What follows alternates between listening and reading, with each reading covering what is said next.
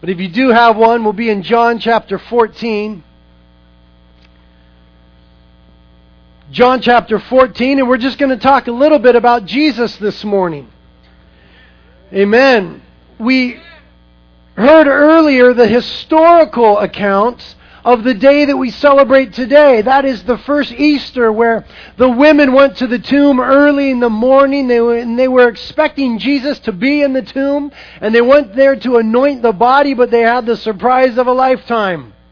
There was, as was read to us this morning, an angel that said, He's not here. Why are you looking for the living among the dead? He is not here. He has risen. And we heard that historical account this morning. And I ask you, as you just take a moment to think, why would you be here if you didn't believe that Jesus rose from the dead some 2,000 years ago? I mean, what are you doing? You put on nice clothes, you all look so good, and you look so pretty, and it's so good to see you. But by fact that you're here, it must mean that there is at least an inkling of agreement with the idea that this man named Jesus rose from the grave some 2,000 years ago. Otherwise, you never would have come. It'd be the most horrible waste of time. Could be out surfing or something, you understand. But you're here, so I'm assuming that you believe a little bit that Jesus rose from the dead. And if you believe that Jesus rose from the dead, then wouldn't it make sense that you would believe his words? I mean, nobody else in history has ever rose from the dead, predicted and pulled off their own death and resurrection. Therefore, the words of Jesus have validity beyond anyone else in all of history, beyond any other religious figure, any other person, any other personality. The words of Jesus have a certain weightiness to them. Now, I, want us to look very carefully at the words of Jesus before us. We'll read them just a moment. But these are words that he spoke to his disciples the evening before he was crucified, really just a few hours before he went to the cross. And he said it, as I mentioned a moment ago, to his disciples, those who were followers of his. And in these words that we'll read, he makes some amazing promises. Promises that should be yours today. Every person here is going to have an opportunity this day to receive the promises that Jesus speaks about in this text that we'll read in just a moment. He's not only going to speak to us these promises, but he is going to explain to us very clearly the way into these promises. Now remember, this is the words of Jesus. He rose from the dead. His words have validity. Let's begin reading in John chapter 14, verse 1. You'll notice the words are in red. That's how we know Jesus said it. He says, Let not your heart be troubled. Believe in God, believe also in me. In my Father's house are many dwelling places. If it were not so, I would have told you. For I go to prepare a place for you. And if I go and prepare a place for you, I will come again and receive you to myself, that where I am, there you may be also. And you know the way where I am going. And Thomas said to him, Remember Thomas? You guys know Thomas. Thomas is the one who doubted after the resurrection. But boy, the Lord appeared to Thomas, and, and Thomas even said to his homies, the, the other disciples, he said, I'm not going to believe Jesus rose from the dead unless I could stick my fingers in his wounds. And right about then, we read in John chapter 20, Jesus just walked through the wall into the room, and he said, Here you go, Tommy, put your fingers in there. We're told that Thomas fell down and worshiped and said, My Lord and my God. And so now Thomas begins to speak in verse 5. Thomas said to him, Lord, we don't know where you're going. How do we know the way? Jesus said to him, I am the way and the truth and the life, and no one comes to the Father but through me. I want you to notice how the passage begins. Jesus began by saying, Let not your heart be troubled. Now, if you know the context, and not everybody here does, that's okay. This was a troubling evening. And for Israel and for these disciples, these were perilous times. And yet Jesus speaks into the midst of it and says, Let not your heart be troubled. Friends, we're living in troubling times. I mean, we live in an age where, as a nation, we're fighting wars on several fronts. And we're considering moving into another one very shortly. We live in a time where terrorist attacks from religious zealots are a real and present danger on our soil every day.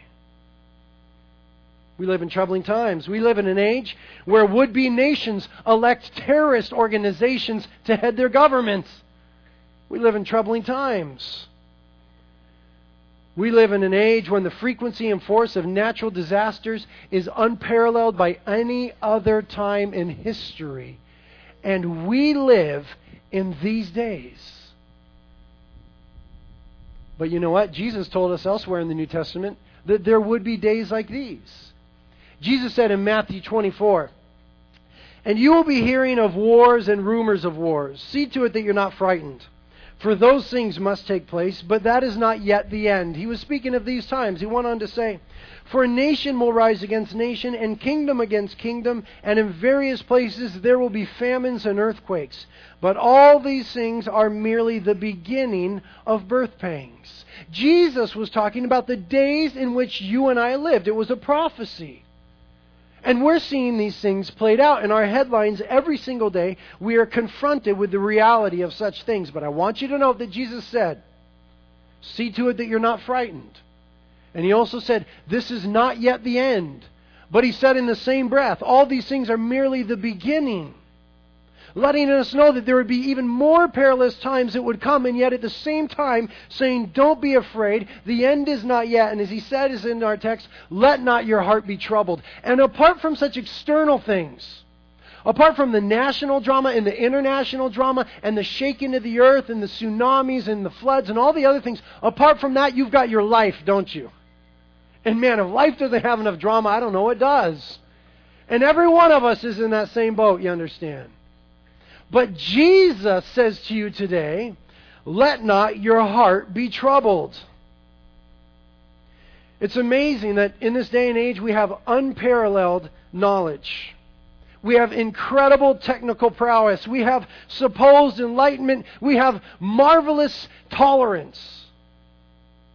And yet, peace and harmony, clarity and safety seem more elusive than ever. It seems that it's become even more difficult to know the way, to discern the truth, and to preserve life. I want you to note once again carefully that Jesus says, Let not your heart be troubled. Why? Because he says, I am the way, I am the truth, I am the life. I want you to see that the way and the truth and the life is a person. It is the person of Jesus Christ. It is not a religion, the way, the truth, or the life. It is not a philosophy. It's not a set of rules. It's not an ideology. The way, the truth, and the life is not anything you have done or can do, but it is a person. In these perilous times, the way to go, it is a person, the person of Jesus Christ. The truth to know is a person, the person of Jesus Christ. And the life to live is a person, the person of Jesus Christ. And what does Jesus offer us in this text to back up that hope? That He is a way in the midst of confusion, the truth in the midst of contradiction, and the life in the face of uncertainty? Well, He says there at the end of verse 1 You believe in God, believe also in me. Here we see something very profound. Not everybody knows this. Jesus claimed without apology, without mistake, Jesus claimed to be God in the flesh. He said, Amen. He said, You believe in God, believe also in me. He would go on to say in verse 9, He who has seen the Father has seen me. The Bible tells us that Jesus is the exact representation of the God of the universe. That He's the beginning and the end, that He is the creator of all things, that all things were created by Him, all things are held together by Him, and they exist for Him. Jesus claimed absolutely to be the God of the universe, manifest in the flesh for you and I. Now, Romans chapter 1, verse 4 says that Jesus was declared the Son of God with power by the resurrection from the dead. He was declared unequivocally, without mistake, to be the Son of God with power by his resurrection from the dead. Remember the reason that you're here. And so the resurrection from the dead then means for you and I today, some 2,000 years later, it is proof positive as to the identity of Jesus Christ. You know, because people today make all sorts of claims about who he is, who he might be, and who he isn't. But what about who Jesus claimed to be? He claimed to be the way, the truth, and the life, the Son of God, God manifest in the flesh, the only Savior of the world. And his resurrection from the dead is proof positive today that he is who he claimed to be.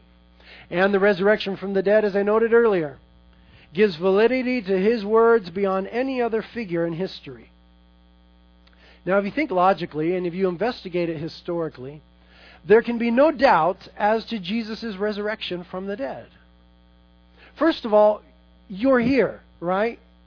Listen, man, just think for a minute. If Jesus never rose from the dead, you wouldn't be here today. You never would have heard of the dude. You understand? Because his fame spread in a little town called Jerusalem. He was crucified just outside the walls of Jerusalem. He was buried in a tomb just right there near Jerusalem. And what the early apostles preached in Jerusalem was a risen Jesus Christ. Now they stood before Israel in Jerusalem and said, This one Jesus whom you crucified, he has risen from the dead.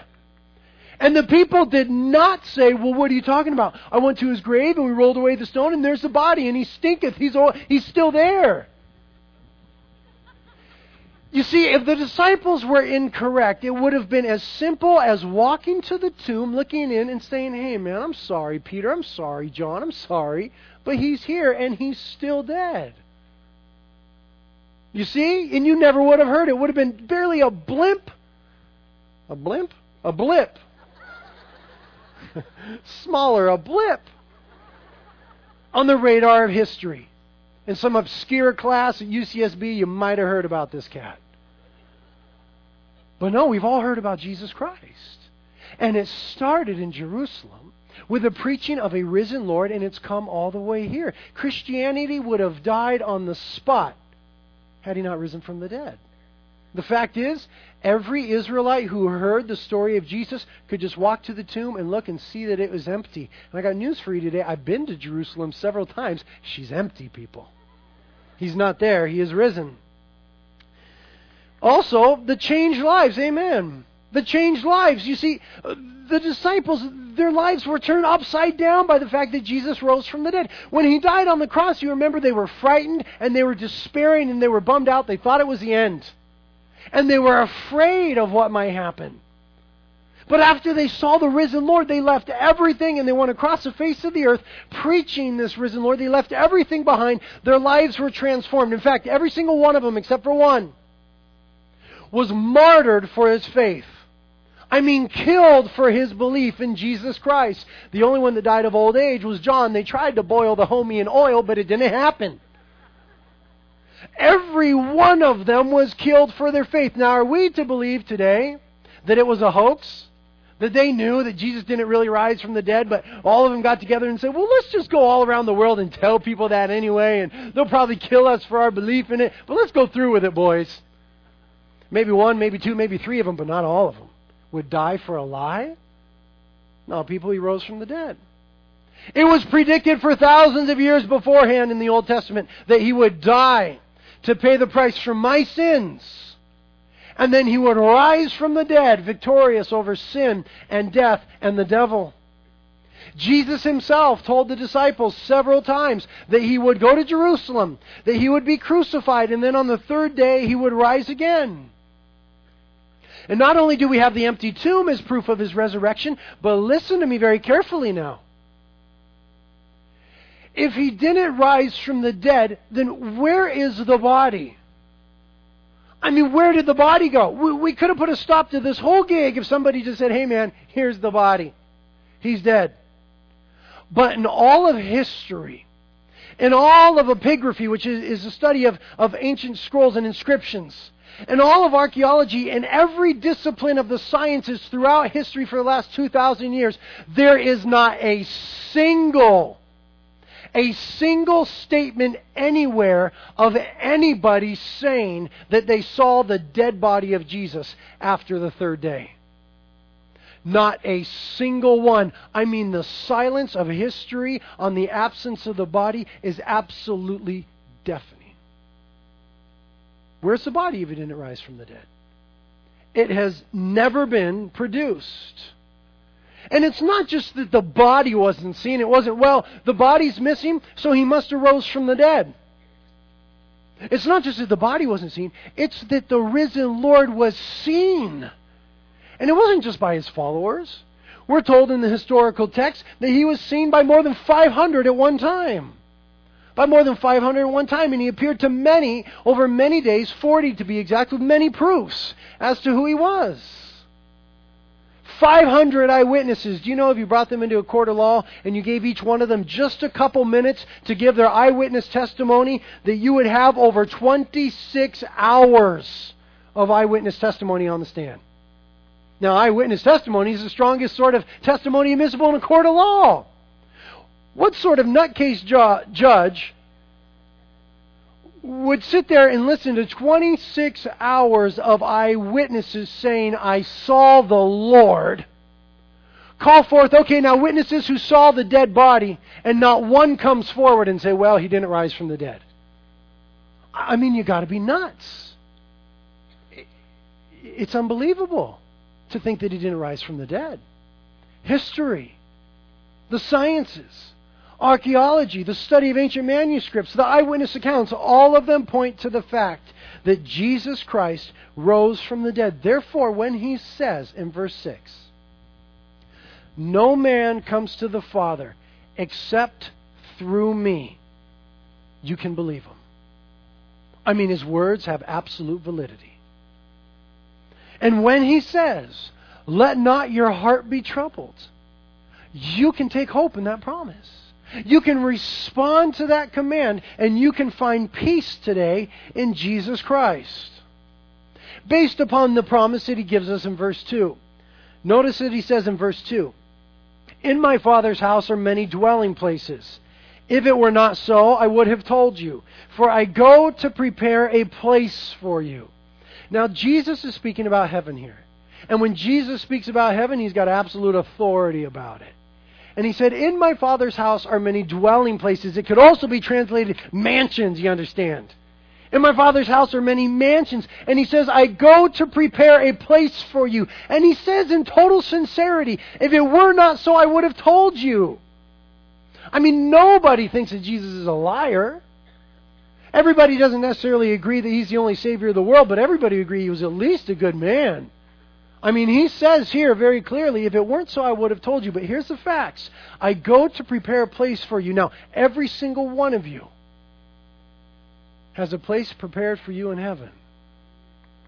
I mean, the Lord's got you in mind, man. And He's making you a house. It's not just a house, it's a mansion, Jesus said. I go to prepare a place for you. If it weren't so, I would tell you the truth. And then he says in the next verse, and if I go, and did he go? He went.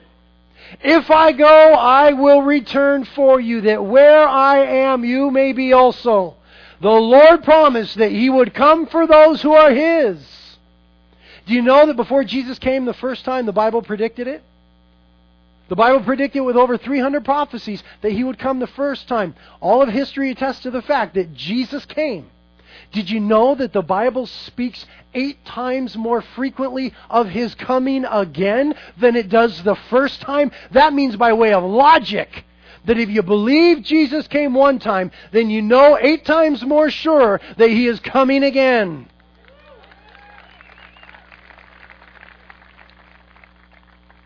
But are you ready? I mean, if the Lord were to come now, are you ready? There is a place for you in heaven. Jesus said so. The question is, will you be there? The greatest tragedy would be to look at all these beautiful faces today. Arrive in heaven. There's an empty mansion with your name on it. The Lord loves you today. So much so that he draped himself in humanity humbled himself to the point of death upon a cross to pay the price for my sins and for your sins, and is preparing a place for you in heaven. Would you please go there? The only thing that is separating you from this eternal hope and from these promises is, is just a little tiny thing called sin. Just S I N sin. That's all that's keeping you from the promises of God. You see, because God has a standard. That's no big deal. Don't trip out on that. You've got standards too. We've all got standards. Don't trip out. And God has a standard as well. But our standards are relative, you know what I mean? Relative to the culture that we're in, the people that we hang out with, uh, our influence, so on and so forth. They're all relative. Therefore, they're relatively meaningless. But God's standard is not relative, it is absolute. You know this. There is an absolute sense in your heart of right and wrong. You know that. God has given you a, ch- a conscience. You know that's a gift from Him? For some of you, it might seem like a curse, but it's a gift. You know that there is a difference between right and wrong. There is a sense of absolute moral law within you because there is a moral lawgiver. And though you may not always do the right thing, you know that at times you have done the wrong thing. And you also know, God makes sure of it. There is this impending, inescapable sense of judgment after death. The Bible says it is appointed for man to die once, and then the judgment comes. The Bible does not teach reincarnation. It doesn't teach a second chance. Today is your chance. It doesn't say that you just turn into worm food. It doesn't say that you become one of the dolphins outside of tar pits and jelly bowl. It doesn't say that, man. It says it is appointed for man to die once, and then the judgment comes. And the judgment's gnarly. I'm sorry, but God is a holy God. His standard is not like ours it is perfect. And we're told in the Bible that the wages of sin, or what we earn ourselves from sin, is death. Not just physical death, we will die physical death, but spiritual death, which means eternal separation from God. It's just a nasty little word called hell. You know that Jesus spoke of hell more frequently than he did heaven in the Bible. It's a real place, and that's the two options before you today heaven or hell. But listen, God loves you. God does not want you to go to hell, and God does not send anybody to hell. People choose to go to hell when they reject the forgiveness of Jesus Christ. You have that decision today. It is your decision.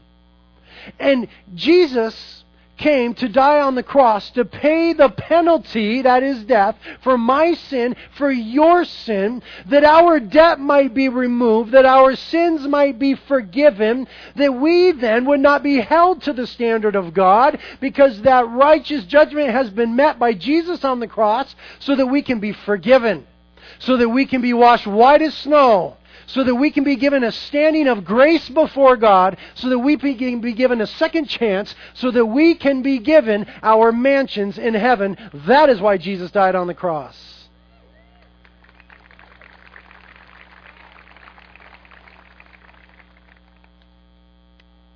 And his resurrection from the dead validates it all. I mean, you just need to think logically, and we're going to close right now.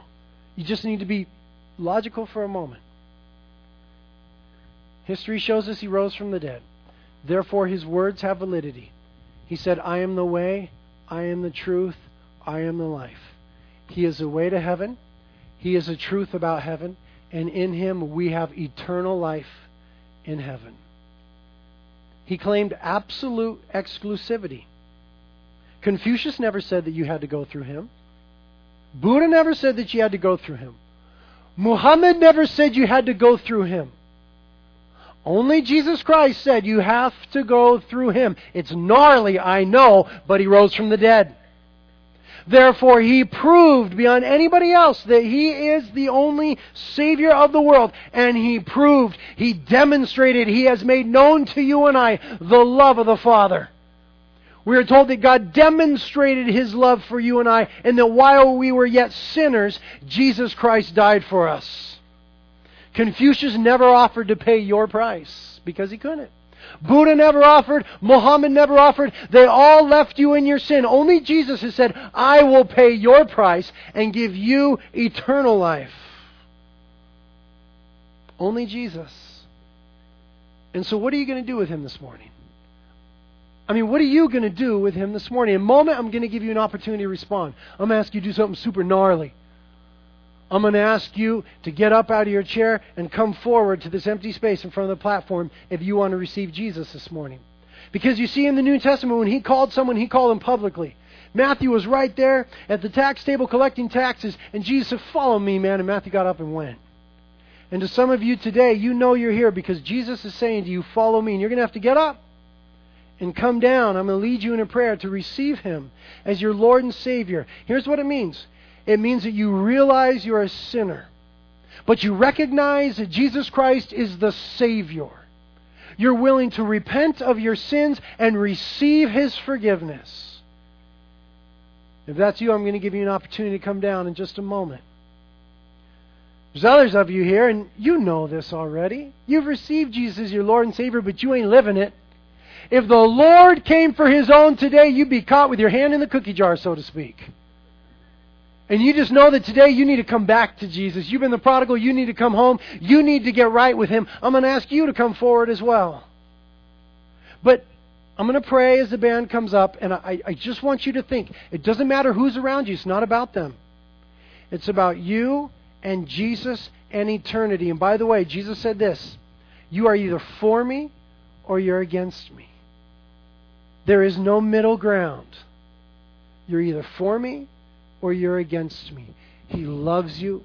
He gave his life for you. He's here today to receive you with open arms. So as I pray, then the band will begin to play. You make your decision. Thank you, God, for your incredible love. Thank you that it's no mistake that each person is here. That, Lord, you brought him here today because you want them to experience your love and your forgiveness and your renewal and the second chance. Lord, I believe that today you want to mend broken hearts. You want to restore broken lives. You want to make things brand new. That's who you are, Jesus. You're victorious over sin and death and the devil, and you want to give us eternal life today. And so, Jesus, draw men and women to yourself. Do it, Lord, for your glory. In Jesus' name. As the music plays, you make your decision. Here we go. Here they come.